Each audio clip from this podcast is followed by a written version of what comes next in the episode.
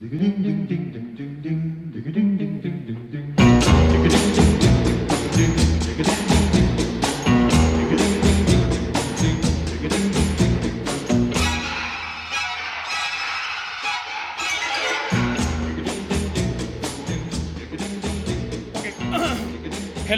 Welcome back to Queen is Dead. I'm Sanjeet. We have Dhruv and Karthik with me today. And we have a special guest on the show today, Arijit Paul. Arijit, would you like to introduce yourself? Yeah, so thanks, Sanjeet. Hi. So I am currently studying in Satyajit Ray Film and Television Institute. So I met Sanjeet through Letterboxd. It's a very strange way to meet people, but yeah, so the way Letterboxd market themselves, let's connecting film people together, so that's how it happened. Yeah. And so I got to know about this podcast then, and I am a regular listener actually, so yeah, so I'm here today. It's fun, so I always I love that Shani episode. I was I actually recommend to a lot of people that listen to this needs more focus and attention. Yeah. And what do you study at SRFTI? So I study sound designing. Sound designing is the specialization part, but we got to study all sections of film, and then we go into our respective departments and we study our specializations. Okay. So this is a 2-year course that you're doing at SRFTI? No, it's 3-year actually. Oh, it's a proper... It's a proper full-time course. At the end of the course, we all have to make our degree film and all that. So. And do they have people from all over India usually, or is it mostly Bengal? No. It's a pan-India. It's a pan-India admission all over India. Okay. It's the same as FTI. Okay. FTI and SRFTI, it's the same admission process and everything. Minor things vary. It's the same. Pan-India. Got it. So, how did you get into watching films and everything? What was your stepping point? So the thing is, I always loved movies. Normally, so my parents were movie buff, so they used to take me to movies at that point of time. When I was a child, every week we used to go to theaters, and I think that's when I got the hang of it. And at that point, I used to watch everything and anything, and I was a TV addict as well, so I used to watch a lot. But I kind of realized this in it's a very cliched story. So in I was doing my engineering, so yeah, I got what is this? I got bored of engineering basically, like every other engineer. Story. So yeah, it's just a cliche story. It will be actually a Bollywood film, next Bollywood film, this one. So then I turned to films, and so Satyajit Ray, he's this household name for every Bengali here. So I started watching his films, and I was very surprised because mostly I was exposed to Bollywood or mainstream Bengali films, Hollywood blockbusters. So that approach of filmmaking was very different. And then I started reading, he has a book, Our Films, Their Films. And speaking of films, so I started reading those, and there he speaks about other filmmakers like Fellini, Bergman. And I started watching those, and how it happens, it starts that way. And this was actually long back. Yeah. And in those days, we actually had a lot of films for free in YouTube. So I used to just watch. And that's how I got interested in that. That was how it began. Initially, it was not anything I have to get involved in filmmaking or anything. Initially, it was just watching. Okay. But then, slowly you get to, in that place. And it's I think, it is what Maniratnam, I think he had said, it's a bug, once it gets you. It bites you. Once you are bitten, you are done. So you have to. Yeah. So I think he said that. But aren't films a huge part of Bengali culture in general? Aren't you exposed to better cinema than most of the pan-Indian people in general? I'm just curious about this. I don't know. I mean, it was once upon a time. When I was a child, we had a lot of. I mean, as a kid, I used to see a lot of film discussions. As I grew up, I kind of saw that thing, fading away. People are not these days. People don't even They are not even interested in Bengali movies. I'm speaking about the contemporary Bengali movies, whatever coming out. They're not interested in that. They're not interested in going to theaters, and that's largely because of, to be honest, poor quality of films. But yes, it was when I was a child. The films were still good, And yes, I think maybe in general we are more because Satyajit Ray, like you said, like Satyajit Ray is one person every Bengali household they must know.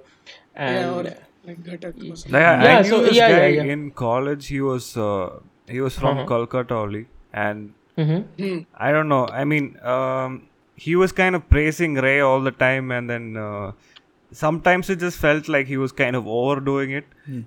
And it felt like he kind of just looked up to other people, maybe his uncles or something, who actually did see all the Ray stuff. I think this guy just, you know, kind of knows the name and knows that this is like a praiseworthy Bengali household thing. And so that kind of, I don't know what to say about that. But anyways, like I want to ask, see... You just said it's something like FTI only, right? SR FTI. Yeah. It's totally the same. I think the course curriculum will be different. FTI will have a different course curriculum, maybe. But yeah, syllabus and all that I don't know. Maybe it will be different. I'll have to ask my FTI friends then.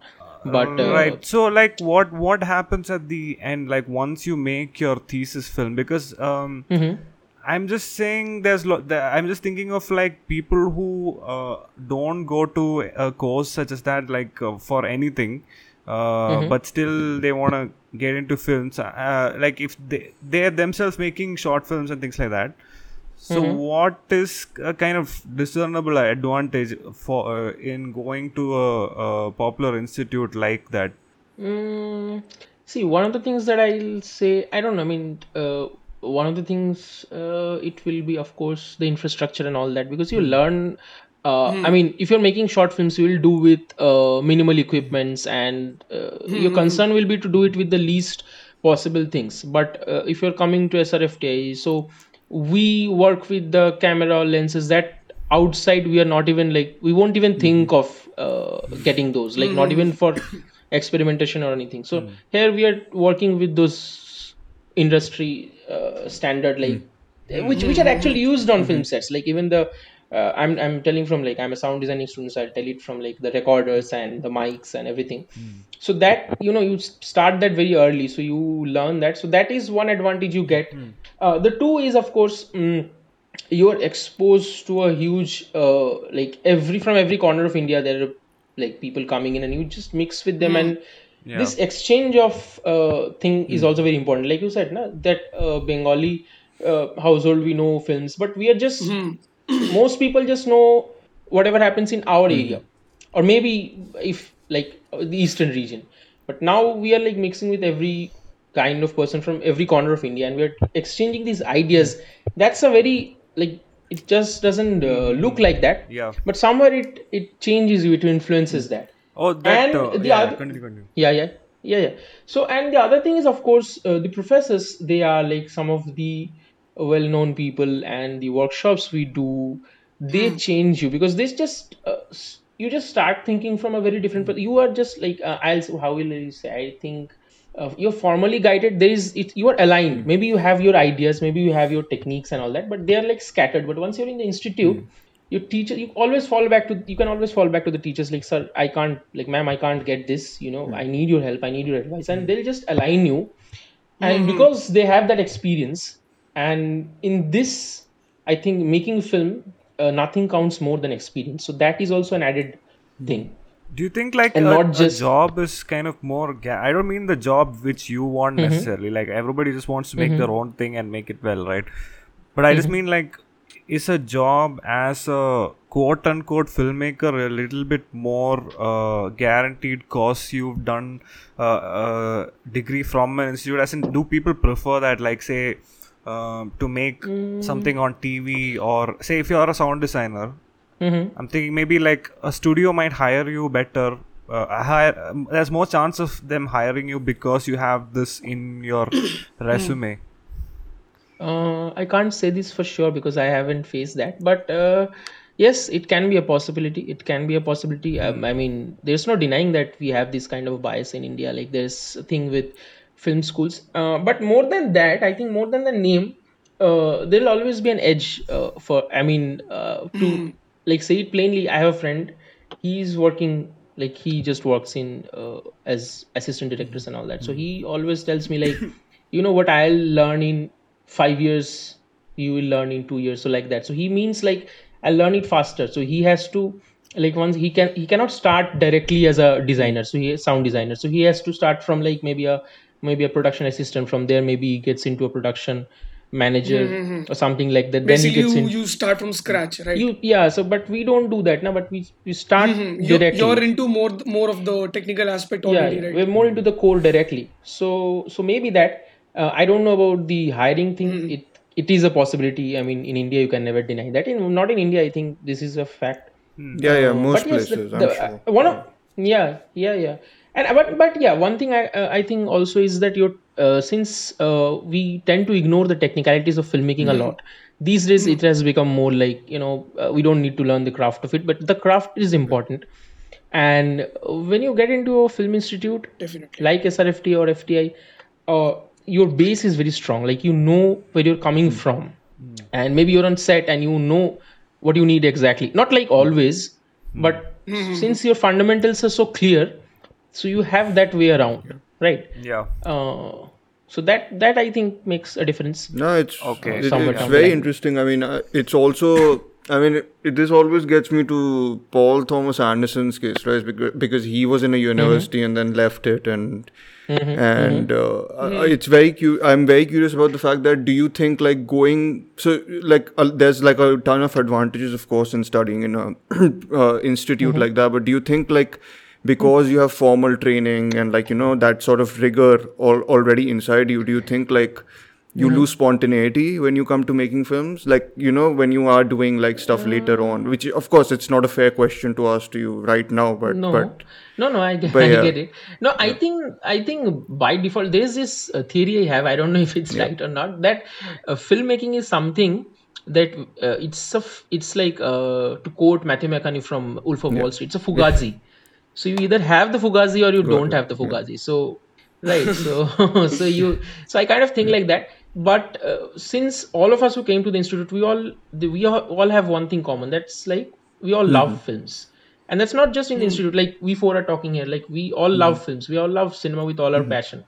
So that it helps nurturing that, right? I mean, we might not become the next Stanley Kubrick, but it helps push whatever we are like so passionate about. Agreed. So that one. That thing is there. So, bro, just one more thing, just because you talked about the Bengali household and all, I just saw this video. What's it called, Dhruv? I think you can remind me that it's that just those conversations in the Criterion library that's there in Criterion Channel. Oh, okay. This is conversations is as in like analysis. The Jhumpa Lahiri one. Both of you are right. What one person said. Yeah. Conversations what it's the analysis stuff basically, right? The things they do after just a second adventures in movie going. Yes Good. I was going to talk about the Jhumpa Lahiri one. So in that actually she mentions her household growing up and it's a Bengali household, which is middle class, and there's constant debate going on of like Ray versus Ghatak, you know. Actually, this is the only thing I know about. She actually tells that she's from Marxist family and all that. No, but Jhumpa Lahiri belongs to a very different time. During her time, it was the point of discussion, and even like when we read the namesake, like what she has written, and we find those things in that also, because I mean what Jhumpa Lahiri is kind of like my parents' generation, so that was then. Now it is not so much, and yes, the Ray versus Ghatak debate is there, but I find that very futile, because both of them had very different approach to cinema and very different formally. And I mean, of course, we can discuss Ray and Ghatak, but actually, this is again a thing. I mean, I don't know. I mean, the Bengalis are going to like stone me to death now. So I'm just opening a can of worms. So Bengalis have a very big problem with binaries. They have to always be like Ray or Ghatak, or like Tagore or Nazrul, or like is Bengal Mohan Bagan. That exists beyond Bengalis. I can confirm that. So it will be like Hilsa or Braun. So they always have to do this in binary, so whether this has to be East Bengal or like this side. So I mean, so this is a kind of a maniac. Bengalis are constantly fighting for that, and it doesn't make any sense to me, to be honest. Because so what I was thinking, like, were the people that into film watching, and were they like that film literally? Because I told you, right, the only guy I know in my generation was the guy I knew from college, and that's him kind of like just for the sake of saying he's a fan of Ray, he's just saying it, and like I'm a fan of Feluda. This seemed to be just saying it for the sake of saying it. But like I'm from Kerala, so in that this same time period, maybe like a decade later, then like this culture of film watching and all was at its peak almost, as in people kind of gravitated to the offbeat stuff, and like there's a lot of what do you call it, like parallel films that became a success in the theater also. So I want to know if it's like the same there. Now I'll answer this, but you just tell me one thing that I have heard this thing that in Kerala it was like in the 80s Priyadarshan used to make those films and they were like massive hits, and Mohanlal and Mammootty, they used to make one film every year, or like they used to have releases one after the other, and people used to be like either Lalitan fan or like Mamukka fan. So is it like, so how big was that? Like this I'm curious about, because did you say one film a year? No, or maybe like 2-3. I might be like one film a month. No, that's also too less. They made like I think there was a year 83 or 85 when both of them made like 30 films each in a year. Wow! Yeah, so they'd say they would literally. In the morning, they'd go give one shot in one city, then like take a car, go to the next city, shoot a song. Take a car again, then shoot a fight scene somewhere else, and take a train, go back to the original set. This is like their lifestyle. And yeah, it's like, what was your question? Does this exist? Is that like I had heard this very like in a very vague form, but I just wanted to like whether it's like how, but I had always heard about this hype, and like I told Sanjeev that one of my bucket lists is to go to a single screen theater and maybe watch Lalitan, and sing the Lalitan anthem. That's the good thing. If you go to Calicut or Trivandrum or something, you can still find those single screen theaters, I think, more than anywhere else. Like I'm in Bangalore right now. I've been to Chennai, and a lot of those are getting replaced. I mean, even in Bangalore, it's like it seems that that single screen is turned into a like only the localites, like very working class people go there. Like that's the kind of approach towards single screen theaters now. Like everybody else is just going to multiplex, but I think in Kerala that's still retained, because the single screens itself, they've upgraded the quality and everything, so they've like invested money into that. So yeah, I mean, that's still there. That's a good thing. No, because I have just watched their like films like Vanaprastham or like Mathilukal. So like films like those where like he's like performing. He's a very different kind of. Both of them, they're like very different kind of. Yeah, actors, both of them are great. Like they're like top class. But I want to like watch them in like the effect they have on that what we call mass kind of influence. So mass films we call those. Yeah, I mean, it's not ones. As much as say like Rajinikanth in Tamil Nadu or like any Telugu star in those places. But still, it's there. I mean, the rush is the same in like the first week of release for a big film like that. All that is the same. Okay. Yeah, but it's worth going. I think you should go. But if you are into like, if you said like Vanaprastham and all, I think.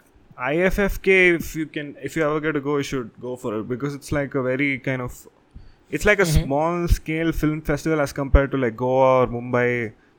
But then like the crowd is really good. You get like huge crowds coming in for like very obscure movies. Climax. Or yeah. So I had heard this very interesting story of IFFK, that this is. South Korean filmmaker, his name is Kim Ki-duk. Yeah, Kim Ki-duk, yeah. So he passed away last year. So Kim Ki-duk once went to IFFK and his films were screening maybe, and he came out and he saw lots of people approaching him and they were cheering and like, he was very surprised. He said like I have so many films in Kerala. So I didn't even know this place existed. So that was very interesting to me. So what happened is like his name got popularized through like a mainstream movie. So in the movie, like the main character is ripping off a Kim Ki-duk movie to make a mainstream film here. So through that, like, everybody got to know the name Kim Ki-duk, and so when he came, it was like a huge rage. What movie is that? Yeah, exactly selfie. My question. Sorry. Oh, okay. The winking girl wala movie, no? Sorry, that's like 5 years later. What? Oh, okay. Then I'm this is Oru Vadakan selfies was Naveen. Naveen. I'm saying.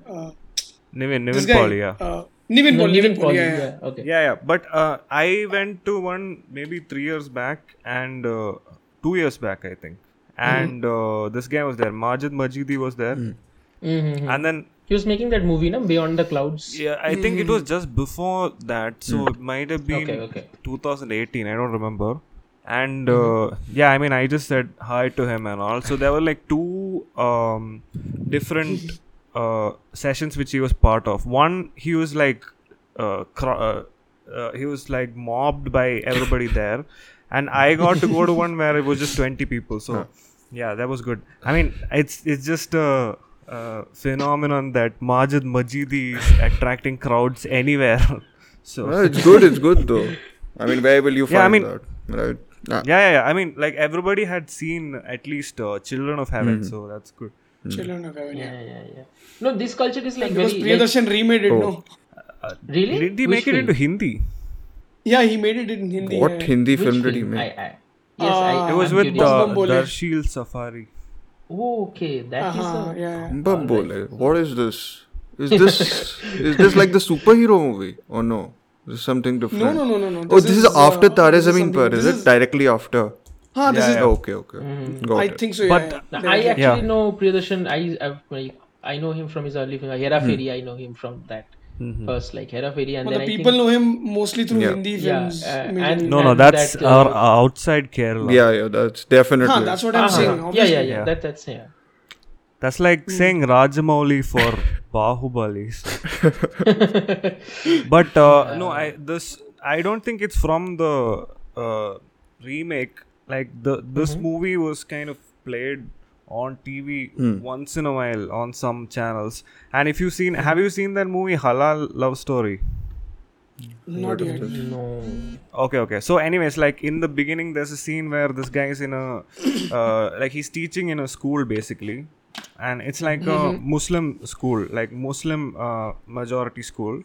And like in the school, they show these CDs of these Iranian films and all that. There's a lot of films that are kind of about Islam and like what's that movie, The Message, or even Majid Majidi made one called Muhammad, the Messenger of God, which I think was kind of controversial, but yeah. So I mean, there is at least some of these foreign films seep through the culture, like mostly Iranian films. I mean, Iranian films probably, and I actually think Korean cinema also has the ability to seep through very easily in Indian culture for some reason. Like, I just think stylistically, I mean, Iranian cinema is very universal almost in whatever it's discussing from whatever I've seen, right? So I think it makes sense there. Which brings me to, like, what are you guys, like, all of you, like, favorite or Iranian films, or maybe like very close to you, like I'm just curious. Sanjeet, you want to go? Actually, Sanjeet, you haven't seen many. I've not seen. Yeah. Sorry, Iranian. Karthik, you want to go first? No, I mean,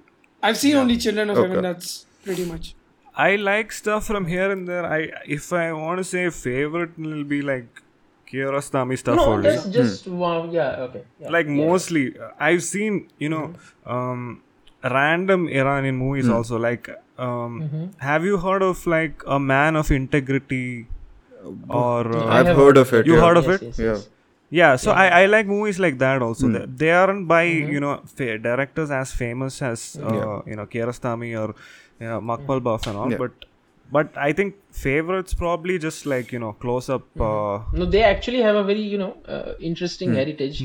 Like pre-revolution films, those are also very interesting. So we, like, mostly we don't talk about them. But like there are films like, recently the one that Martin Scorsese's Film Foundation, they restored the film Shatranje Baaz, it's called The Chess Game of the Wind. It's a fantastic film. Like, you can't believe like the set designing and color and lighting. And then there's like one film by Darush Mehreji, it's called The Cow.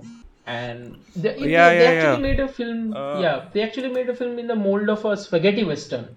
So I was like very surprised in Iran. Yeah, the name of the film is... There was a recent film also, I had seen it. I wasn't the biggest fan, but it was called Pig, I think, not the Nicolas Cage one. Money Hagigi. Right. Yeah, it was very different than what you would expect from traditional Iranian cinema. So they have this thing actually.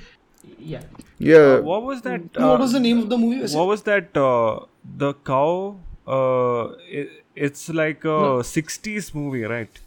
69, right? Yeah. Yeah, it was on Mubi, I think. Like, I saw it somewhere or the other. I think it's still on Mubi, I think. Yeah. Or maybe they have taken it off, So they have some very fine movies. I was very surprised to find these pre-revolution movies. Yep. Yeah. So I'll say Close Up and Where is the Friend's House for my pick. Nice. Yeah. Pretty like common choices. Yeah. But, No, Kiarostami is generally, I think, very safe choice also. Like, just to give a recommendation to anyone, right? Because... I think my favorites would probably be... I'm a big Farhadi fan also. So... yeah, same. I'm also a big Farhadi fan. I would... I need to rewatch A Separation, but I think The Salesman worked for me a lot. And then... And Life Goes On, which surprisingly doesn't get talked about that much from Kiarostami. More than, I know Where Is My Friend's House and Through the Olive Trees are very famous, but that second film in the Coker trilogy and Life Goes On is probably my favorite of all of whatever I've seen of Kiarostami, at least. So, those two. Yeah. What about yours, Arijit? No, I actually have very weird choices. So, some of my favorite are those actually the pre-revolution ones I spoke of. There is one director by he's called Behram Bazai. I think I'm pronouncing the name right. He made this film Downpour. It's a fantastic film. It's a teacher who comes to teach in a very suburban setting, and he kinds of have these peering eyes all over him. Everyone is suspicious of him, and he is very alienated in that culture. And it works very fine, like a metaphor on that society, because the pre-revolution, that society was getting agitated by that point, by dissent. And so the film totally works on that metaphor, that if you watch that, you will find so now you can totally predict that something is going to happen in the next 5-6 years. So I love that film. Wasn't this also in Scorsese's Film Foundation thing? Yes, Scorsese restored this one. Yeah, I think this is available on Criterion Channel now. I think now, maybe it's still available.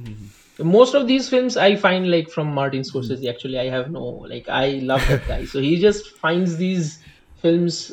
I mean, I love Martin Scorsese more as a film theorist or or a film academician. So he just the way he explains and finds these films and. Fantastic. Yeah. I mean, let's talk about Marvel, bro. Nice diversion. Now Martin Scorsese left this chat. Okay, let's move on to the Q&A. Okay. You want to say something, Arjit? No. I was just Marvel thing. I was just gonna say recently that trailer made me nostalgic. The one that Dr. Octopus came back. I'm not a big Marvel fan, but recently that one really got me. Hey, man. I really like those Sam Raimi. Obviously, everyone loves Spider-Man them. Everyone loves that. And we're going to have Green Goblin and Doc Octopus. I mean, really that. I wish Sam Raimi directed this film. He's vanished, right? After whatever he did. What's the last thing he even did? He produced, I think, Evil Dead or Don't Breathe. He produced. Yeah. But but I don't think he's directed. Evil Dead is a fantastic film. I mean, Evil Dead is a fantastic horror film. I think he directed the Evil Dead show, Ash vs. Evil Dead. I saw the first season though. I didn't watch it. I didn't complete it. But it was the same pulpy fun the original films are. Totally. And the budget he shot it on unimaginable. I mean, it's fantastic. I love all his films. Even he did a film, I forgot the title, but it was very similar to Fargo, which I really liked, but it's not as good as Fargo. It has a very similar setting also. Okay. Not heard of this. Title. Yeah. But anyways, let's go to the Q&A, right? Okay. Yep. Yeah. Oh, A Simple Plan. Karthik. A Simple Plan. Yeah. Okay, so we have some questions from Instagram. If you've seen the Q&A. So we'll go to that. We have three questions. So first one is from Brooding Thought. How do I see the whole question? Wait. One second, huh? I'm telling. Yeah, like it's. I can see the beginning, but it's not expanding. We'll fill in the blanks, Karthik. Start. Okay. Got it. So, do you think we have similar, if not the same, genres being fed on OTT? So, I think he means. That's the question. Yeah, I think he means just is the same thing that happened to films and how that degraded almost. No. I'm misinterpreting it. What does this mean? Same genres means like what? Like same types of films basically, right? Like I think it's more to do with same kind of films. Yeah. So basically what happens in like theater settings, like how it's repeating itself in OTT also. Yeah. It is. I mean, that's the question I'm guessing, right? that's what it's supposed to mean. Yeah, that's the question. Yeah. Arjit, you go first with this. So I'll just say... that again, this will come back to the Martin Scorsese thing. So he had actually mentioned earlier in this year in that essay of his, like, why content is, the Fellini. Yep. That thing. And I have like nothing new to add to that, but really, I mean, this is getting saturated and this is getting beyond our hands. Like when the OTT thing came in, we all thought like, we have an alternative, maybe independent filmmakers have an alternative, but it's just big corporations latching onto it and they have changed this. And like this content thing has become so much. I mean, I'll tell you like in a very plain way, if I can, like content is becoming something like its purpose is just there to tell a story, nothing else. But a good film will be there beyond that. It will share ideas or concepts or themes, or it will maybe through metaphors or allegories reflect something of the current time or the current society. But whatever we're seeing in content, like we're just watching it and we're forgetting it the next moment. And there's too much of overcrowded this content thing. It has saturated, like, I mean, if I'm just opening Netflix, there's so many of them, and not one of them is, I mean, this is just my opinion though, not one of them is like, I don't even want to watch them, because why would I watch them? I mean, I'll just watch them and I'll forget the moment I shut down my laptop. Yeah. Or it's like stuff you've seen already that's like, very popular stuff that's already you've seen and it's there on all these platforms. Like this biopic thing. I mean, we were joking last month about the Olympics thing and that the biopics will be invented, but it's true actually. Like that is how we are moving. Like either it's biopic or it's like the war genre. And I mean, like I don't know. I mean, I'm sorry, guys. I'm just. Putting your podcast on the verge of getting banned, but hey, no, we've said 100 times worse things. Yeah, so they might be offended. Like, but I mean, we have still not figured out how to do a war film. I mean, how can like a person be like happy or like being like that kind of like feel like so cheerful to go and fight in a war? Every war film is an anti-war film. Fundamentally, that's how it should work. Yeah, I mean, we haven't figured out one single film where at least, even if it's a hero's journey, character's journey, even if the protagonist is there, that person will feel like, I don't want to go there, I don't want to die. Right? I mean, and the trauma of it, the shock effect of it, and the way, and I'll tell this from a very thing I had. It happened, like when I was giving my FTI interview for screenwriting, I gave one paper, and I was asked like if I have one film I could make, and I spoke of how I love this post-war genre, and they asked me like, do you have any story? And I explained to them that I have this story which is actually based on a real thing that I had heard of this major who was traumatized in Operation Blue Star, and like he was traumatized beyond, like he is talking to you normally and suddenly he just gets into this entire traumatic thing where he's constantly thinking of himself, that he's still there in that operation. He's getting shelled, he might get shot. So he was scarred for his entire life, not just physically, also mentally. And we have had 3 major wars. We don't see one film like that. I mean, Arjit, don't tempt them. You'll start making one and then you'll have 100 that follow the same thing. So, no, but Operation Blue Star and all, it's too... will a movie get made on that here any time in the future? Doesn't seem like. No. Don't think so.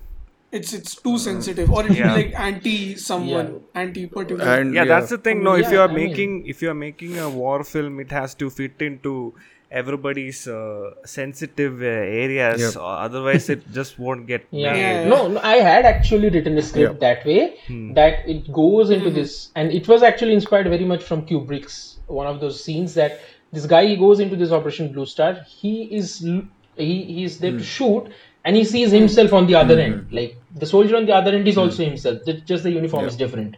And so my teacher, like, who was interviewing me, she said, like, Arijit, this is not acceptable. I mean, they're never going to produce this. They're never going to produce this, and they're going to hunt you down. Yeah. This needs more propaganda. Yeah, so you gave this to me, but just don't pitch it to me. Okay, now we're going to get cancelled. So let's just. I thought Sher Shah was. No, Sher Shah is in safe territory. Safe territory, that is. But it's. Yeah, I think Arijit's covered proper ground on this. Like, I mean, what else? What do you add to it? Yeah. I think more or less the problem what has become is most of the mainstream films. Like, I think, like I spoke in the Hindi films episode as well. Like, in 2019, at least we were getting all these small indie films once in a while. True. And like Bhosle and all we were getting, which I was very happy, because I thought all these films will get their due eventually, because people will now finally have that only as an option to watch, so they'll watch it, right? But now like Radhe and all these movies are also coming on OTT. Then how will the other obscure films survive? Which were like hanging on? I thought OTTs. They'll like the Radhes and all will go away once the cinemas open up, won't they? Exactly. Yeah, they will. That's what I thought. Okay. No, but there is one flip side to this. Sajid, go on. No, just that I think post-theatre also now they're looking at a different shelf life for a film, right?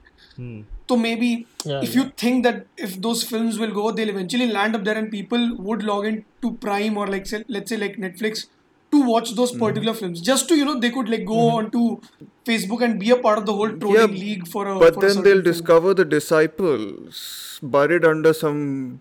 What is the overlap between Radhe and the people who watch the Radhe watch Radhe are also disciples, right? In a way, so like that's the link. Oh my God! Bro, send this in to that you. That covers a huge link. No, actually, the thing is, a lot of people are actually still skeptical to hit the theaters. So I know this.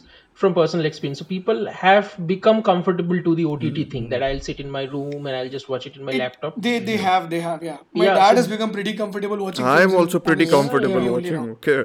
Actually, I am not now. We all of us. I like going to theater. Actually, we sent in one question to Bharadwaj. Sanjeet sent it from our Instagram account. Like we sent one question to what is it? What is the segment called? Ask Bihar. Ask Bihar. I mean, like the topic of it was like films was OTT. It was, right? Something like that, more or less, like theaters or and like OTTs or something like that. And what did you ask? Like I remember the answer. I don't remember the question exactly. I asked because I asked K if watching films on OTTs have become like a slightly laborious task, like because there are like so many films to watch. Like there are like some 5-6 releases and everything. And if that experience gets translated while watching on your laptop, and then you also said like this thing Sarapata Parambara, it would have been as fantastic, good or even better in a theater. And then the guy who answered it, he was like, no, I don't agree with that. I think I'm good with watching at home. I was like, bro, what are you saying? You're a film critic. It's not Bharadwaj Rangan, it's the other guy. I don't know his name. Karam Vashi, the Kannada film critic. Like, you should be the one egging people on to go to the theaters. You're like killing a whole industry of which you're a part of. Yeah. No. Actually, because even Bedi even answered the same thing. No, like for they have this superstar. I forgot his name. Vijay, I think his name is. Vijay. Yeah, Vijay. He made that film, The Master. So like they had just Master, bro. Let's not go to The Master. That's a whole different. Oh, okay. Yeah. Sorry. so he made this film, and I think the theater had lukewarm response and everything. Yeah. But the big deal was people watching in OTT. They released in 3-4 languages in OTT. So the major attraction was, so even a superstar like that guy, like Vijay, or maybe I don't know, the other superstar is Ajit. So even if they come to the OTT and if they get this clout in OTT, so I mean, it's just the same story. Flip. No, but I think like those, that will happen in Tamil Nadu, especially the theater thing won't die down. Like I don't think it will, because Mm-hmm. All these people have that almost a nostalgic experience of the theater, like of watching these hyper big movies. I'm saying, like that won't go away. But the thing is, if these people who make the biggest movies, like if they shift to OTT, I don't think like filmmaking will be feasible anymore to do at that high level, because that's one thing that happened with Malayalam, because all the things started becoming indie. Now it's like a big film is almost like a big event. Like there's, from what I know, there's only been Lucifer and I think Malik. That's about it. In terms of big films, like the other, just making, you know, a film with like 20 different settings and locations seems like, I'm not saying like, you know, interiors and all, but then, you know, like a huge scale. Yeah, I'm getting the scale of film. Yeah, that seems not feasible at the moment. No, even in Hollywood they're doing it, right? Sorry. Yeah. Go on. So I was saying, like, even in Hollywood they're doing it. Like, even like Warner Brothers, they have done this. Like, the moment their film releases on theater, they'll release it on HBO Max. Even Christopher Nolan and Dennis, they both got like very irritated and they were like vocal about because they are bound to, I think. Because I feel why these filmmakers are also preaching to go to theaters is purely for the experience. And we more or less people discount that idea that they are going for an experience, because now it's become like like big films for like family going audiences, but they don't understand like small films also are like super amazing in like theaters. I've seen a lot of indie films like Bhavesh Joshi. I almost like went to like an almost empty theater. I'm not saying it was like a really good film. It was like a fantastic film, but I thought in theater it was really enjoyable to watch a film like that, and like many more if not that. Yeah, we've talked about the same thing, like watching smaller films in theater is not a experience to be just discarded because everybody says you know event films are things to be meant for. There's nothing like that actually. Like we've talked about how Photograph was like a great experience in the theater. Exactly. And true. But what I was saying is like. This that thing of going to the theater also, what happened is this connects back to, you know, I was talking about theaters in Kerala, like the single screens and all that. So when I, till the point I was in school, I was in Kerala, so there the ticket prices were first of all very cheap. Like I was in school and I could still afford to go for movies then. And also the theater experience was much better. Like there was a thing called presentation of the film, right? Like there's no But once I went to college, which is outside, which is in Karnataka, then like the only option basically was watching in multiplexes. In Bangalore, there are single screens, but they run only say you know like the only things you want in can pockets. Watch there is only select films. But once I came to college and the multiplex thing took over, I didn't feel like watching it in the theater that much. I did go many times. I've gone like, you know, 10 times more than the average person. But then it's not at all close to how much I would have watched if the theaters were just good. Because, you know, I hate all the multiplex chains, but then there are some where they just don't give a shit at all about presenting the movie. Like it's just about money for them. And there's, you walk in there and it's just that's the feeling you get, you know, like let's just buying water, or buying coffee or popcorn. It's like, that's how they make money. For a coffee which college student is going to go? I paid $200 because like I couldn't stay awake, but then still I wanted to watch the movie, so I was like, okay, shit, then just leave it. I'm gonna buy coffee, and it was like the worst coffee I've ever had. It's literally like coffee that concentrate and water. I think it's also because purely you coming from like a culture like from Kerala, right, where single screens thrived. Here, single screens, like from where I am from UP. Single screens thrived, but they were only for like a certain section of audiences. Like a lot of people preferred going to multiplexes over going to single screens purely for that. From a certain for AC and everything. From a certain point, like 2007 or something, right? Until then, even I was watching in single screens until that. Yeah. It was purely this like after thing, whatever. I think happened in Kolkata as well. Like people have more like in the suburban areas near to Kolkata. This happened like because it's like single screen. There's like saying like it's dirty and it's like hot and humid. But why would I want to go there? I mean, I can go to a multiplex. It has AC. But the multiplex, they're not like. They're not selling the movie. They're selling popcorns, and that's how they make money. Popcorns make money for them, not the movie. And now management isn't good either, I think. No, absolutely not. But like, it's sad. But don't you think that's one of the experience-wise, you know, discouragement that has happened to, you know, movie-going audiences? Like, I feel like there are so many people who used to go to movies at one point who just don't want to go now because it's just like a matter of just going. Like, who said it? I think Edgar Wright or someone said it. Like, it's just renting a seat for 2 hours. No, I mean, why would I want to watch a film in a like theater? It's like if it's like very claustrophobic or like it's humid or it's like stinking. I wouldn't want to watch there. So yeah, I mean, but it's like conversely, like the multiplexes have taken up so much that people are turning less in single screen, and they can't. The upkeep is also expensive, so they can't keep up with that. So yeah, I mean, this whole thing is working in a paradoxical chain kind of thing. So. You can't help it, but I mean, it's keep actually myself sad, from not relishing the we experience. Had somewhere around 700 single screen theaters in Bengal at one point of time, like the height of this, the golden age of Bengali films. Now, I don't know the official count. I think it must be somewhere around 100. So it's really sad. I mean, even in Kolkata, we hardly find any single screen theater. It's all multiplex, and people don't even want to go to multiplexes even. So, I mean, it's very bad actually. Yeah, I mean, movie going experience is very bad. Don't you think they've cost it? Like this, you know, I think they're paying the price for it right now. Even when, you know, they're saying it's kind of safe and all. Nobody's, I don't think people are going to go back to that, you know, AC room in a PVR to watch it. I think they've like ruined it for themselves. Like for too long, they didn't care about, you know, the actual movie presentation. True. They were just about, you know, selling popcorn. That is there. Because I've seen like they've even multiplexes don't like take care of the theaters that well either. No, like, that's why you said like I was asking you, Sanjit, why you're going for bad films in the theater. That's because like I don't like that process, like in the theater going for something like that and getting disappointed and having to suffer through the PVR experience. I'll tell you what, see, it may sound very, you know, you may not agree to this, but I really like being inside a theater. Like this is, it's a probable, like, I'm not even like kidding. I'm not even like trying to romanticize the whole aspect, but it is actually what it is. Yeah, I like being inside the theater. No, I'm saying like, see, when I'm at home, I'm going for, I'm doing that only. Like I'm going for literally everything.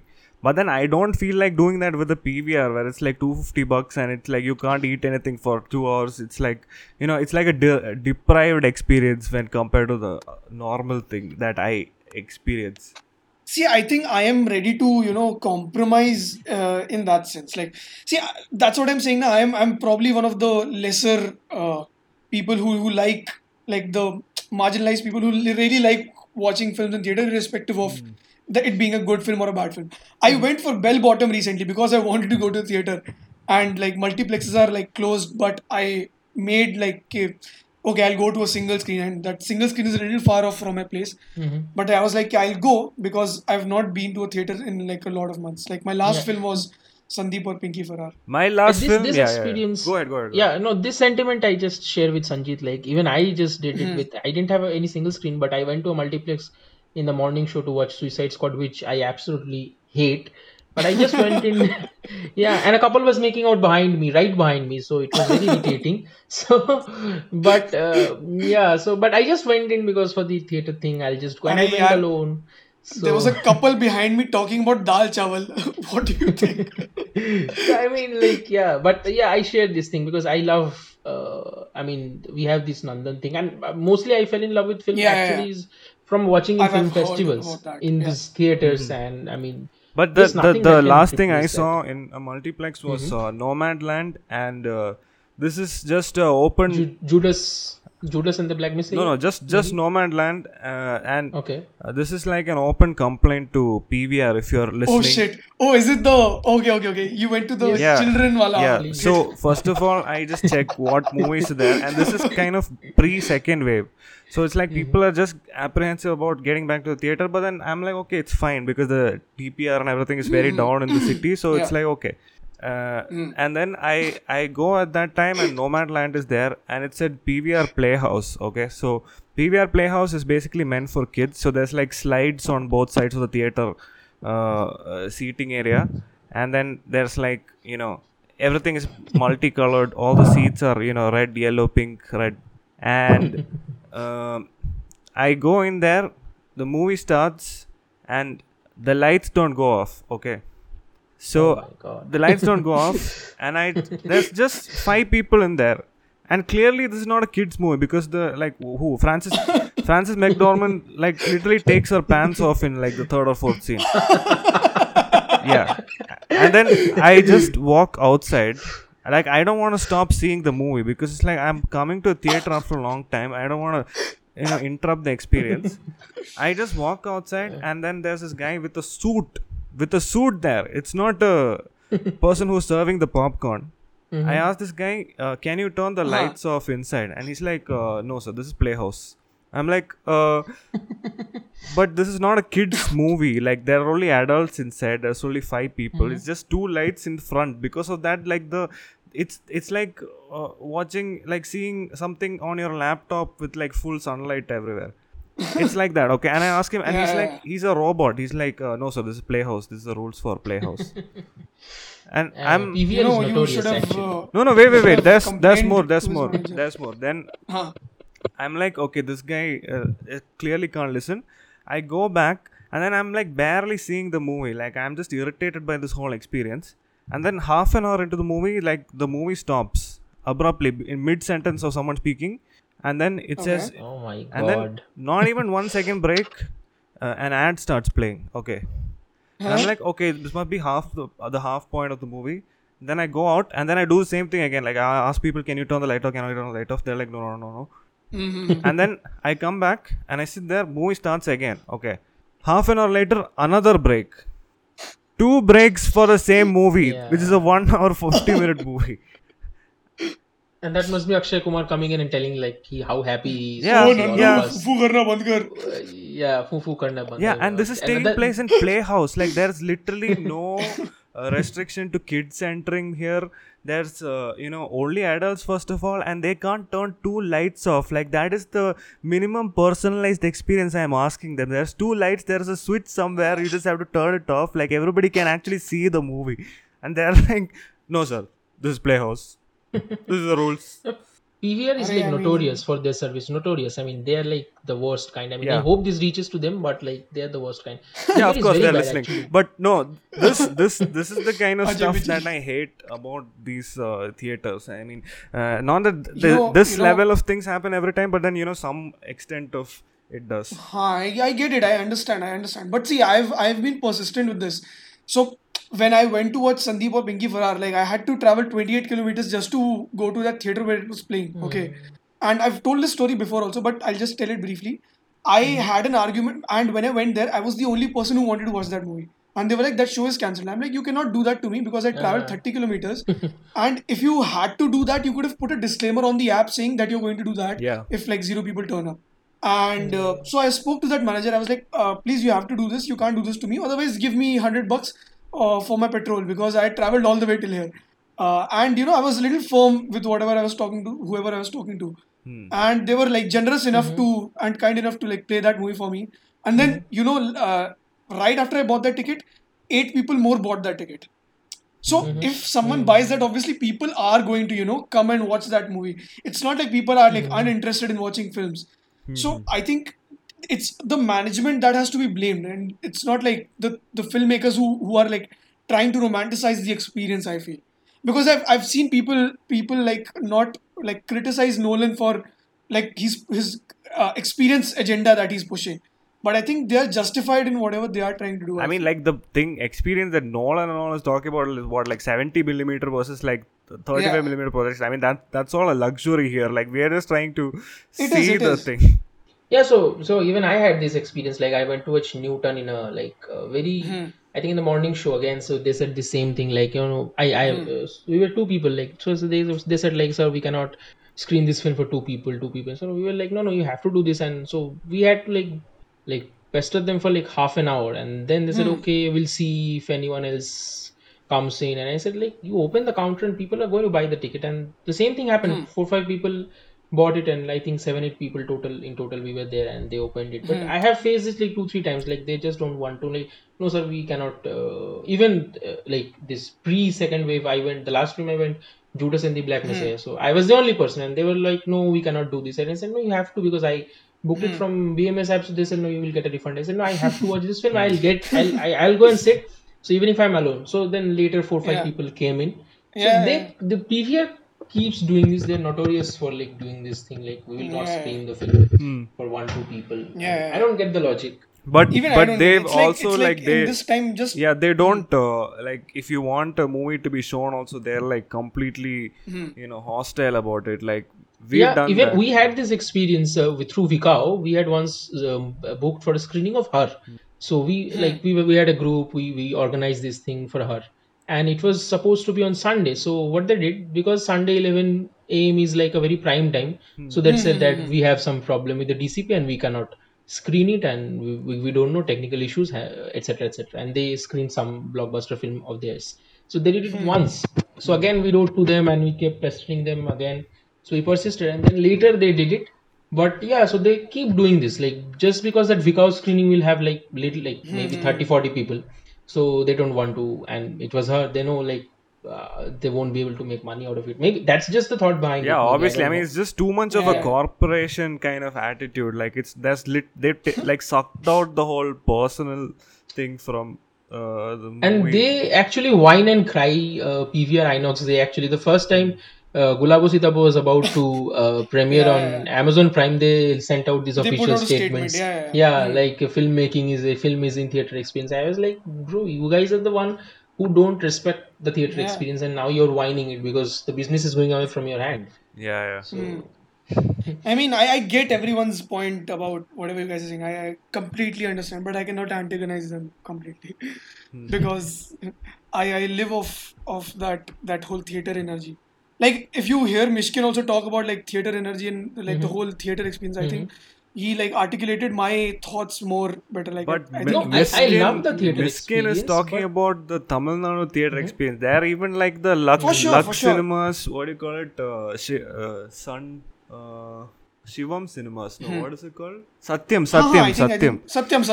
yeah. I've been to Satyam. That's like, there's some chains with some, branches where it's like one of the best experiences I've had, watching stuff. I've seen like Star Wars and all that. I mean, those are excellent theaters. Yeah, there's no complaining about that. But, PVR and Inox and all, it's like very different. That way, no? Yeah. I know, I get it. But I am restricted, right? I cannot... Like those are they are my only options. I have to go through them only, right? No, we all want to go to theater. Even people here, there are a lot of people who like want to go to the theater. But the service thing, this entire thing is so bad. I mean, so discouraging. I mean, I don't blame the people actually for refusing to go to the theater. I mean, if the service is bad, if people they're turning away people.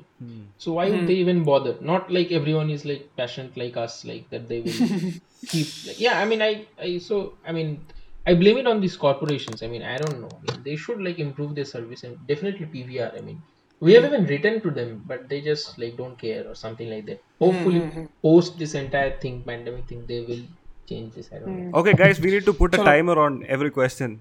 This was just one question. We will keep it brief. Yeah. We spent half an hour on this. Yeah, that person will be very happy. Yeah. We don't even know if that's what he asked. But okay, we'll try answering the others very briefly. Billy asks, any movie that surprised you? ? That's the question. Any movie that surprised you? Quickly. Recently, I think I watched Monsoon Wedding after like a very, very long time, after like 15 years. And I thought it was like much, much better. Because back then I was a kid, so I probably didn't get it that well. Probably I watched like some 2006, 2007. But then like now... I thought it was like a really, really good film. Like I was like blown away by it, like more or less. So I thought that surprised me very recently. Yeah, you guys go ahead. I mean, I don't like that way. I don't remember. Maybe it's a very common name. There's this Japanese horror film. It's called Ring. And so I had watched this as a child. Like when I was a TV addict, I used to watch it on television. So recently, I just rewatched it. Like I don't have TV, or maybe that atmosphere is gone. And that was like. Fantastic. I mean, even in laptop, it just creeped me out. I mean, those kind of horror films worked on this mentality, this mindset that you're watching it on a television, and it was made in like 2000, early 2000. So, but now things have changed. I mean, who is scared of ghosts now? I mean, let's be honest, like so overcrowded, ghosts are never going to come. But even I was watching in my laptop and I was like totally freaked out, and I was like, this is fantastic filmmaking. That movie had a huge following in India, I think. Cult following. It was. I watched the Telugu dub.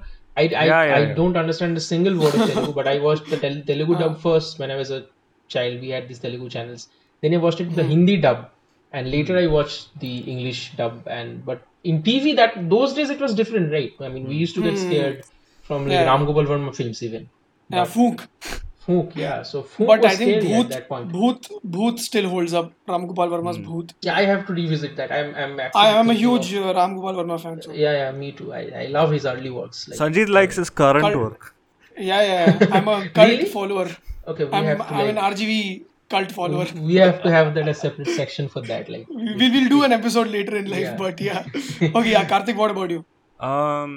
I have one which came to mind, but that's one of my three picks for later. Like I'll tell then. Anyway, it's okay because I think Monsoon Wedding was also one of my three picks. Let's build the suspense. You know. Oh. Storytelling 101. Robert McKee. Let's save it for later. I have one pick. Okay, then we can like move on to another next question. The other question, yeah. Okay.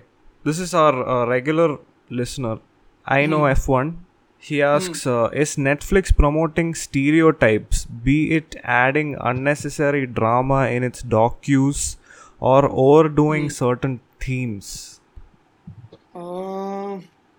I particularly haven't seen that much of Netflix stuff in the last maybe like some 10 things that I might have watched. So I didn't find anything like that. They may be doing for the commercial stuff, like whatever they're doing, Kissing Booth 3 and I don't know what part 3 that they've made.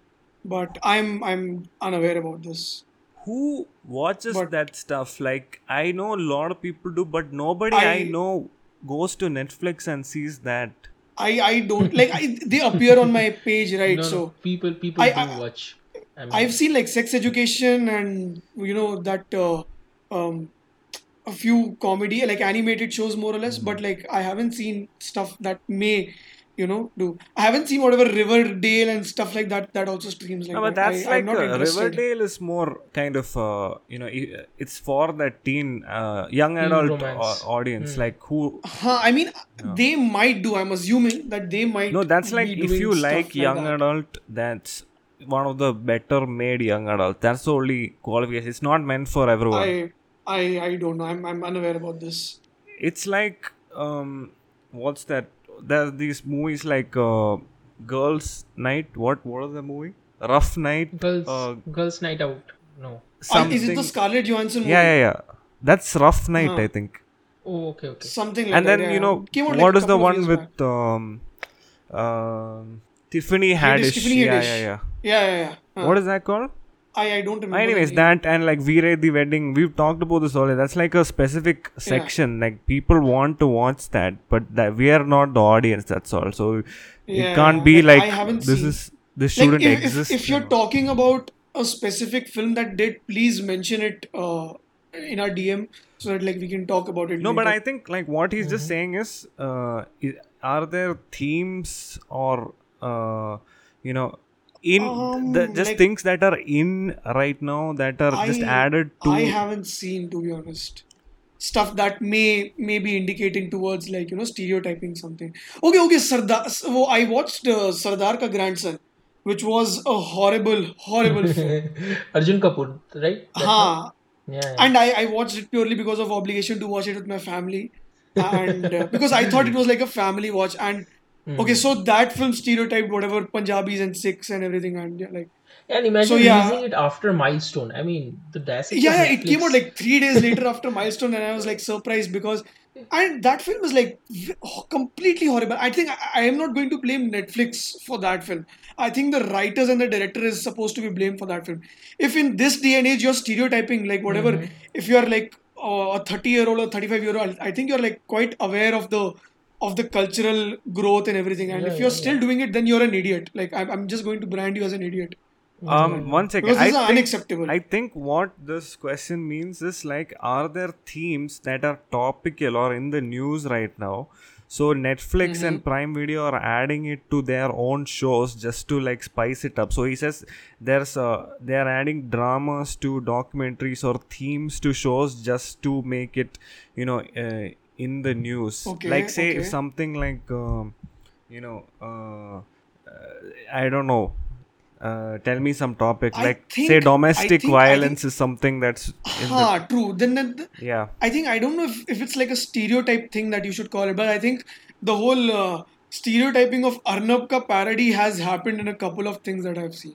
But I don't know if that's like the stereotyping that he's referring to. No, I think it might be like, say, if there's an issue that's getting traction, or like if the fact that a movie has worked with that issue in its narrative, and that has become popular. Get what I'm saying? Then they repeat the formula and into everything. I think they might have done it with a few, you know, like Shersha and all of that. But I think that's like a one thing that happens in like 20 films that they release, I think. Mm-hmm. So I'm not sure if it's like a promoting... It did not be like an issue. I'm saying even if it's like Kissing Booth, it's like that formula works. So we'll take the drama there. Too, yeah, they've become formulaic anyway. I think they've... Like, you look at Money Heist. They're like constantly churning out seasons just so that because it appeals to a larger section of audiences. Yeah. So if you're referring to that as a stereotype, then yeah, they are doing it. Yeah. I am not interested in watching those things, so I am... you know, a little away from all of those. I mean, just look at the amount of Narcos rip-offs, or just search Narcos, and the first two results will be Narcos. Then, like, there's 20 rows of just drugs, cocaine, Pablo Escobar, random shit. How to make drugs online. How to make money out of drugs. Netflix's favorite obsession is serial killers right now. I mean, they're just latching onto it. I mean, I think this brings to a very, I mean, I don't know if this is the place for that discussion. There is this thing that I was reading a couple of days ago. This is called new media. And the new media is moving like cinema as we know. Like, I mean, I know, again, it will be a cliche. Cinema as we know, it's like kind of dead. So new media is like what it banks upon is it's just about information stack. So people... they don't want story, or they don't want themes. They just want information out of it. So things like these, like maybe this Pablo Escobar thing, or maybe, so people just want to know, like, what happens in the drug market, how it's made, how it's dealt with, how the anti-drug team, how they capture them, or maybe the serial killer thing. So people are more interested in this information nowadays, and it has become this streamlined, and big corporations like this Netflix and all, they're just, you know, they want people to clutter in a group, so it's easier for them to present it, and, you know, more money, low risk investment opportunity. But Sanjit, you shared something from on the Instagram page, like it was the critic for Indian Express, that Shaiju, what's his name? Wait. Indian Express, I don't know if I shared it. His name is Sajjan something. Sajan Srijit, Sajan Srijit, I know him from Facebook, Can you like read it out now, that post? Wait. There was this post that he put, it was like a comment he received on his, I think, Facebook. And like that screenshot post of his on Instagram kind of went viral. And, like, you know, people started sharing it, including filmmakers and all. Is it the caste related issue? Yeah, can you read it out? Okay, I'm going to read it out. So, Sajid Shijit posted, every time there's a caste-related issue, some desperate Savarna liberals will jump at the opportunity to show that they are championing an oppressed community's cause, but end up getting more attention than those who really deserve it. Okay. Yeah. I mean, is this it? Like, there's more, right? Like, there was something like about the movie. Wait. Is it the one if... Okay, you cut that question out. I think the excerpt out. I think it's...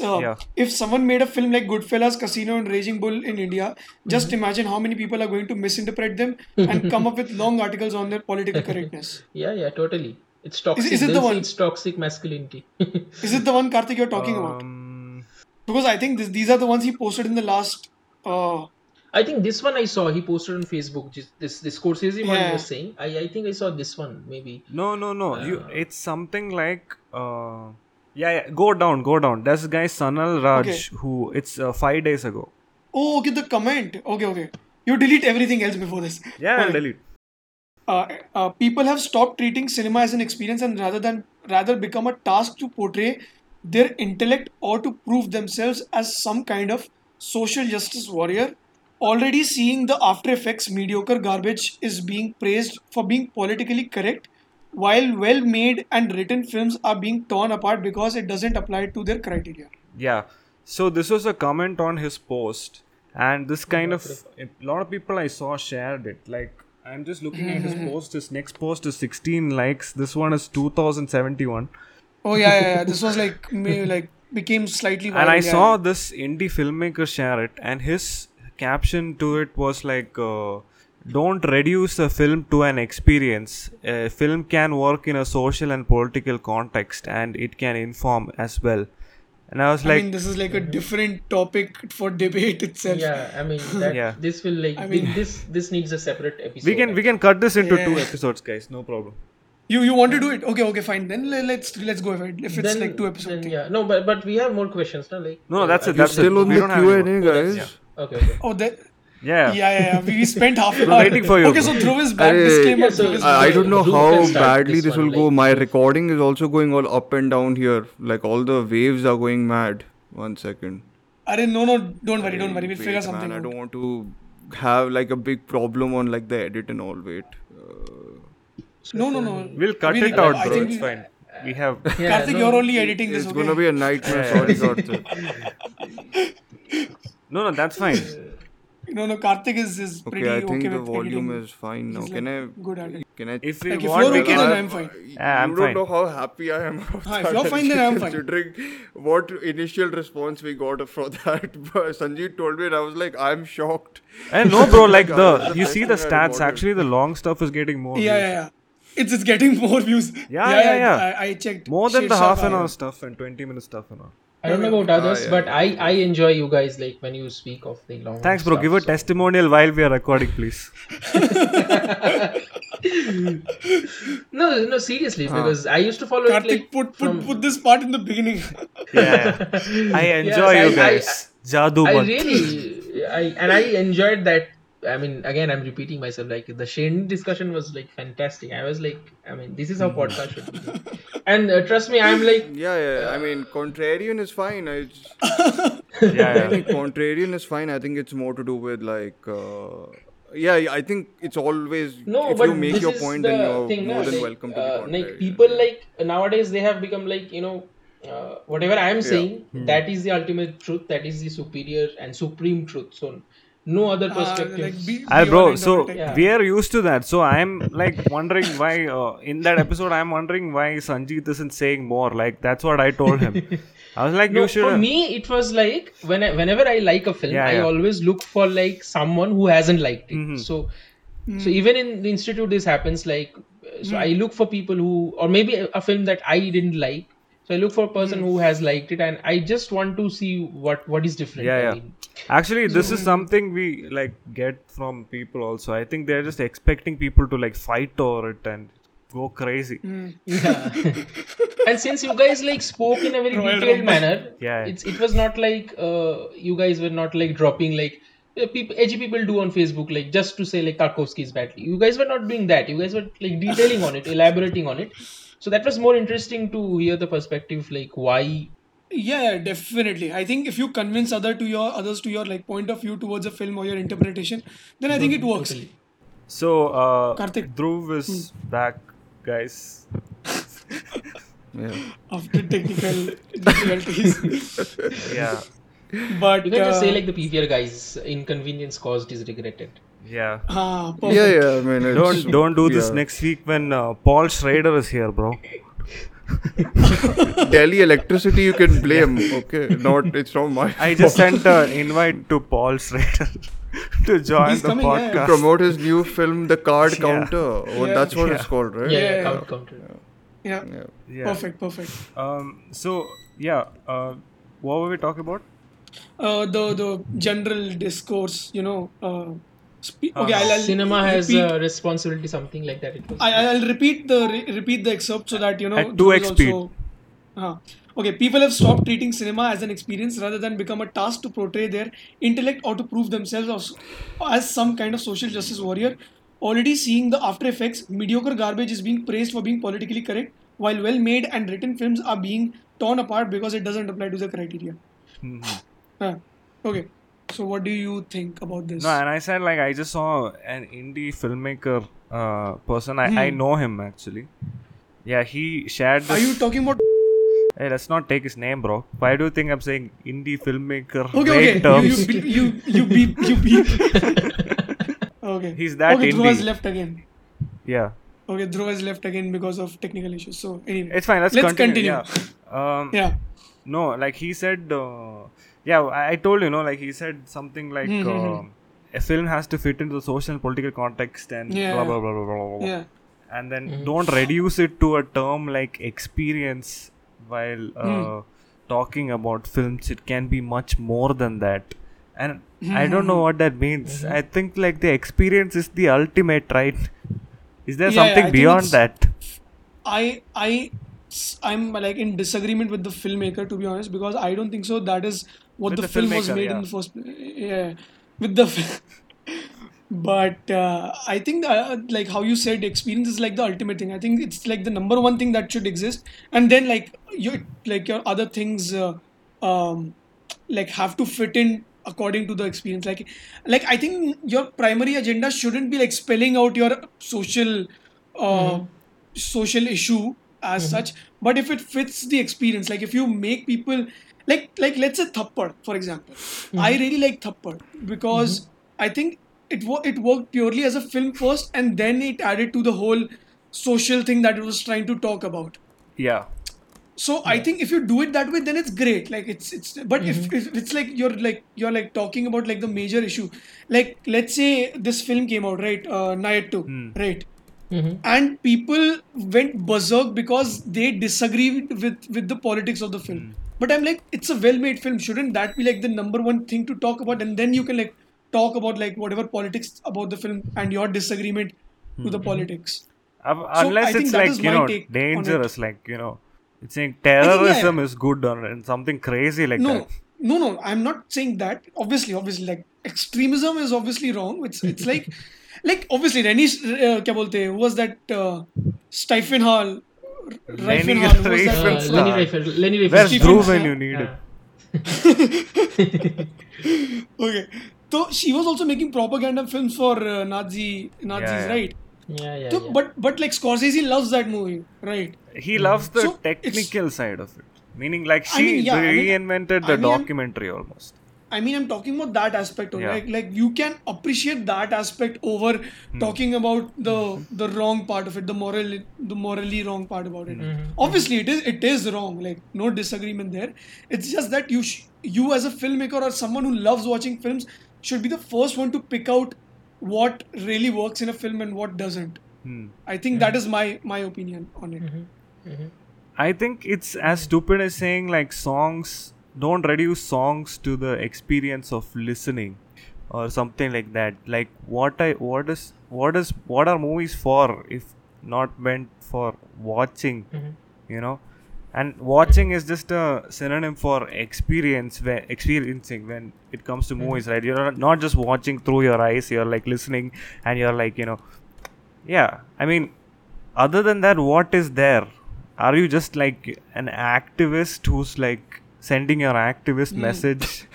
I don't know. I think if the objective of the film, like let's say an activist is making a film and it is purely for like activism purposes, I think then if that is his intent, his or her intent or objective, and if you're trying to like literally put it out there ki I am doing it purely for that, then I think like let's take like a very bad example and talk about like Narendra Modi, the film PM Narendra Modi, right? And it is fairly obvious, and I think they didn't hold it ke they are not trying to put out the agenda or whatever. They are making it fairly obvious that they are doing it for that. And if you're okay with that, then I think it's fine, because I think that is the intent and the objective of the film. But you can critique the film for whatever it is, like purely on the making basis or like whatever you want to appreciate or something as well. So yeah. Well, let's not talk about Narendra Modi first of all. Yeah.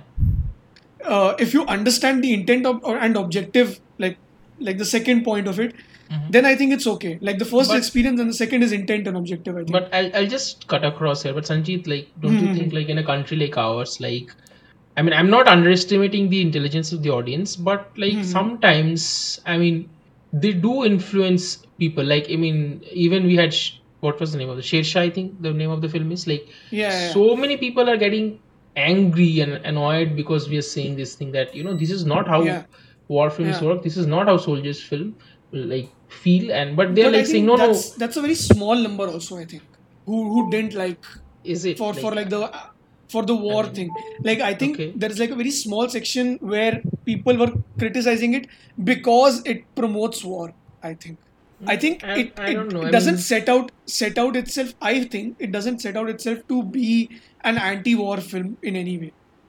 I mean, I critiqued it purely because I thought it's like a poorly made film, not like for the moral stances it takes. I get that point. I mean, I meant it like you were saying like the intent versus objective, right? So sometimes it so happens like the audience can be like influenced through it. I mean, Satyajit Ray had once said, like, you know, why theater is so influential, like, because you're sitting in a big theater, but he had said in a very different context, but like, you're sitting in a theater and the film is talking to you and you have no option to talk back to the film and you're sitting with a collective, so somewhere in your subconscious it seeps through, so maybe it doesn't work like that, maybe not like now, like we're working in OTT but or something. Let's say it doesn't. It also depend on the intellect of the viewer as well, so as to I mean, what to apply to their life and their moral stances, what they want to take from that. I think it also depends on the viewer. If you keep criticizing it purely on like moral basis, and this is purely my opinion, you can like completely disagree to it. No, I'm just If you keep judging a film purely on its moral, stance, I think you'll never be able to enjoy a film ever, because you'll constantly be in that mindset to, I think you can criticize the filmmaker for that, and you can do it wholeheartedly for whatever if it's like promoting like a wrong, moral stance or, objectively wrong moral stance, but criticizing the film for like a moral stance, I personally don't agree to it. What I think is like I can name 100 filmmakers that I like, and they made a bunch of films, many films, all of them, and out of that, I don't think even 1% of it is constituted with films that simply drive a political opinion or social context fitting ideas and made with the purpose of that. Right? Yeah. This is such a narrow margin, and for some reason everybody is like concentrating on this, and it's happening especially in Malayalam. Like, it's, I don't know why, like they're just taking some issue and then just like just retrofitting it into some narrative, and then the filmmakers say our intent was to, this cause was our intent, and then it's like this is like nobody does this. The maximum I can think of is as a cause for making a film that the great filmmakers of the past have said is they want to initiate a discussion. I mean, that's the extent of what I can think of, right? And totally. When I think of people around the world who are making issue-based films, one name that's like a very common choice is Spike Lee, You see something like Do the Right Thing. There's like maybe 4 different issues that can that the movie is talking about. Okay, there's everything from racial prejudice, gentrification, right down to something like global warming, right? But that movie is so cinematic. Like, if 100 years from now, if like people are still watching movies and like all those issues were wiped out, like those things don't even exist, like that movie will still be relevant. Like these things with this activist issues being like on hold in, like they're not gonna hold up maybe 5 years from now. Like that's what I think. Like just they say about if you're making a joke or if you're they say when comedians are making jokes, like if all your material is based on the news, it's like 1 week from now no one will want to watch it. Yeah, true. Like it's already dated. Completely. Yeah, and I don't know if you don't have the experience, like what else is left? Like why are you doing this? Especially to hear like somebody who's a filmmaker say this, that's like ridiculous. I'm like, why are you even making anything? No, fair point. Like I know that say in a song, there is no real narrative. Like that can be, and some songs and all with the lyrics, they do have it and even otherwise. But it's like, can you imagine saying like, why would you want to listen to a song? Like, don't reduce it to listening. That's like so stupid. Like, movies, you go to a theater, what do you go there for? Do you carry placards with yourself when you go to theater? Yeah. I think like the people who believe this are more activists than filmmakers. You know? Like even somebody like David Simon who made The Wire. It's like this is a guy who had first-hand experience in working in Baltimore. Yeah, Baltimore in the drug scene. Like he's dealt with courthouses and the cops and everything. Yeah. And then he doesn't just go make. And he himself told plainly and clearly he's not interested in the characters in the thing. He's not interested in the thing. The only thing he's interested in is the war on drugs, the issues at hand, okay? But then he doesn't just go and make something about the issues and then like fit a story around it. It's like the most intricately made TV show ever, and it's like praised as one of the greatest shows ever because of that. If you get your hands on the book, do read that. That is also like, I mean, fantastic book. I mean, the one that is... That's like, if people aren't gonna watch that, then what are they gonna do?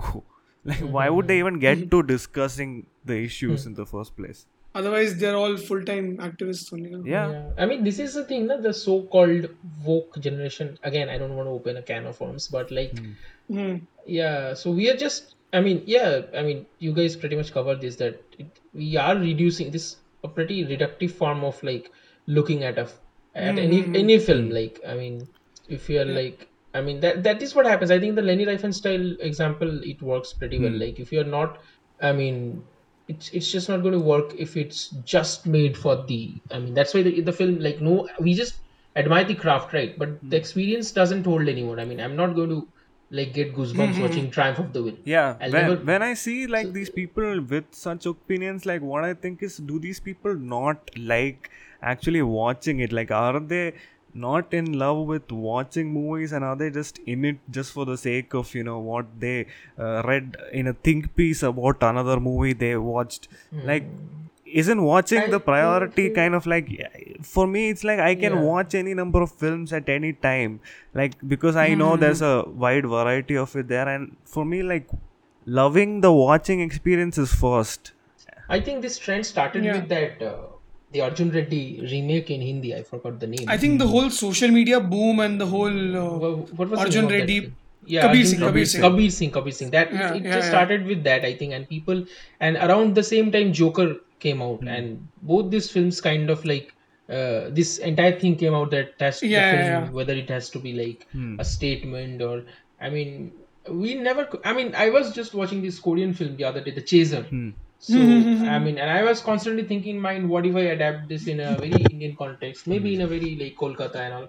The first thing I was like thinking, like, anyone watching that film, they're going to say like, hey, come on, you're just glorifying a serial killer. I mean, but that's not the case. But the film is, it is showing a serial killer the way that person is. I mean, if I'm showing it appropriate, then I cannot show a serial killer. Then I'll have to show that the serial killer is also empathetic, which he is not. He is a psychopath. I mean, but I'm not glorifying it. So this entire thing has become like, like, it just snowballs into something else, and people are like, you're glorifying this, you're glorifying that. Yeah, but let me just say, like, there are couple of films which do deal with it well, as in the movie itself is good, and there is like an issue behind it. And I think the best example in the past few years is Sandeep or Pinky Farrar. Because I mean, that is like masterful filmmaking, first of all. True. And then it's dealing with the all these issues. Itself. The opening sequence in itself is like totally. I mean, that's just a master filmmaker. Yeah, like he's like hooking you in, and then he's like you know, giving you new shit. Like it's completely original, first of all. And like it's like you don't even notice these issues that are being talked about, and then in the end, when you think about it, there's like a lot to it. Exactly. I think that is why I love that film like completely, because I thought it's not an exclusive thing that it is doing and talking about social issue. I think it's the whole undercurrent and how he plays with those characters and builds up to that, you know, to make you realize what you're doing wrong. Maybe. I think that's a movie first, right? Like that's a film watching experience. That is why I absolutely love that film. But then even that experience of watching it makes you want to think about those topics. Like I don't want to. I see some issue-based films and all. It's like boring as fuck. Like why would I want to see it first of all? And like I'm not gonna even get to the point of like discussing the issues at hand. Yeah, completely. So we had this line, na, don't be a film, don't be a moral science teacher. So like, kind of like that. I think Hitchcock, someone said, I think Hitchcock only said like, if you want to send a message, go to Western Union. You know, this episode is going to completely contradict the episode that I'm going to put out next. And this like comes out later. Anubhav Sinha films. Okay. It's going to completely contradict that episode, but anyway. Anyways, so the thing is, we have gone on in this episode for too long. So, do you want to do one thing? Do you want to? I forgot that there's a fourth question. There is one question Rohit sent. So, do you wanna ask that now, and then we'll just take a part two? Okay, fine. Is that okay, Arjit? Like, yeah, totally. Okay, cool. So this is the last question, because this episode is too long, we're going to split it into two parts.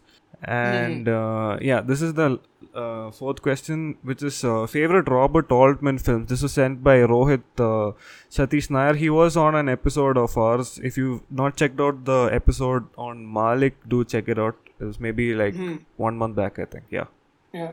So, Arjit, you go favorite first. Robert Altman films, that's his question. Okay, this is like, I mean, I have watched very few, so I don't know.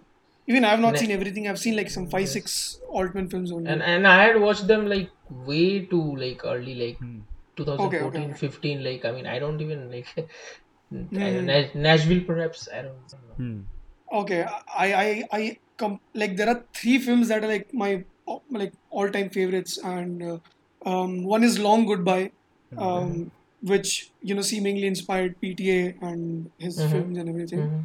Like, I'll keep it brief, okay? And the second one is Three Women, which interestingly is a film that, you know, Altman dreamed, and then he like went and made a film based on his dreams, which I absolutely love, because I think it's a very, you know, mad movie, you know? It is based around like one concept, but it's not like just it's meandering and everything, obviously, but the way it leads up to that, you know, it's quite crazy in a sense. And the third film that I absolutely love is The Player, because of the whole meta nature of it. And you know, I have a certain bias towards films that are about filmmaking, or films are like based in the film industry. Oh, okay. Or something like that. I love them too, right? Yeah. So I love The Player. I haven't seen a lot of the others, so the only Altman film that I watched and didn't like was Gingerbread Man.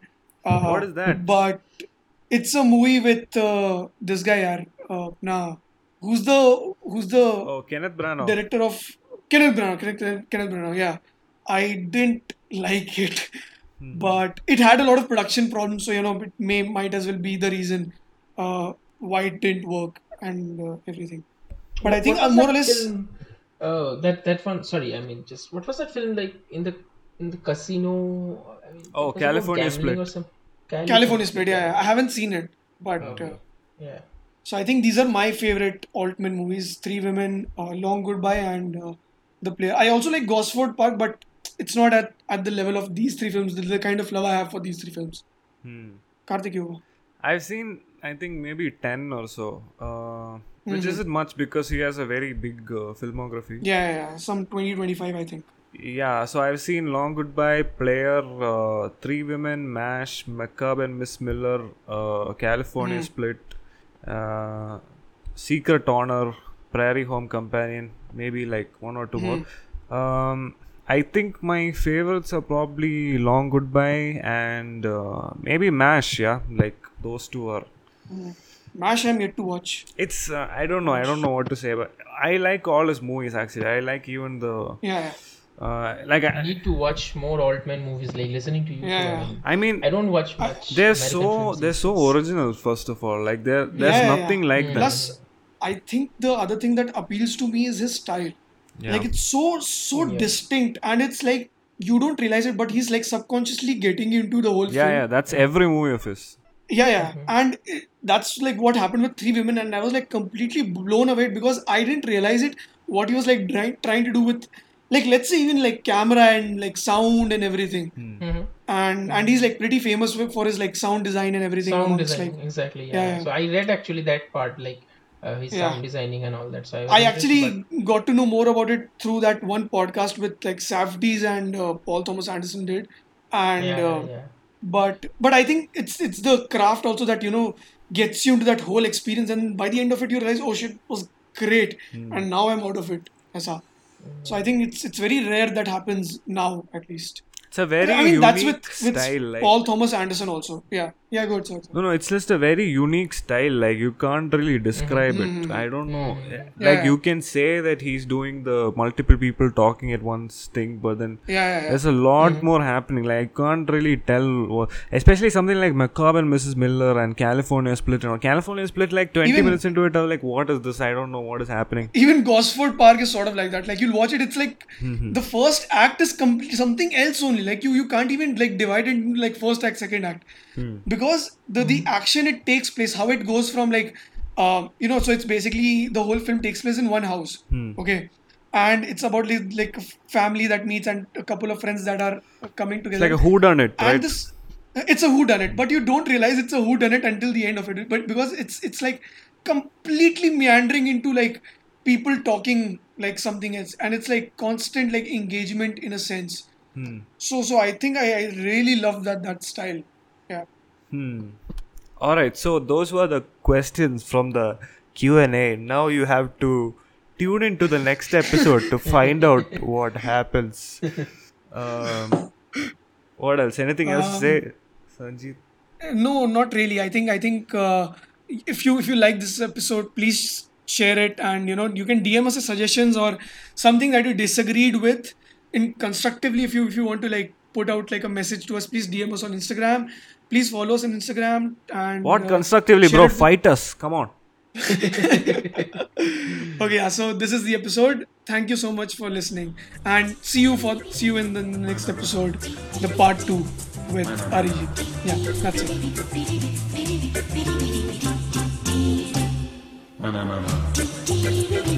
that's it.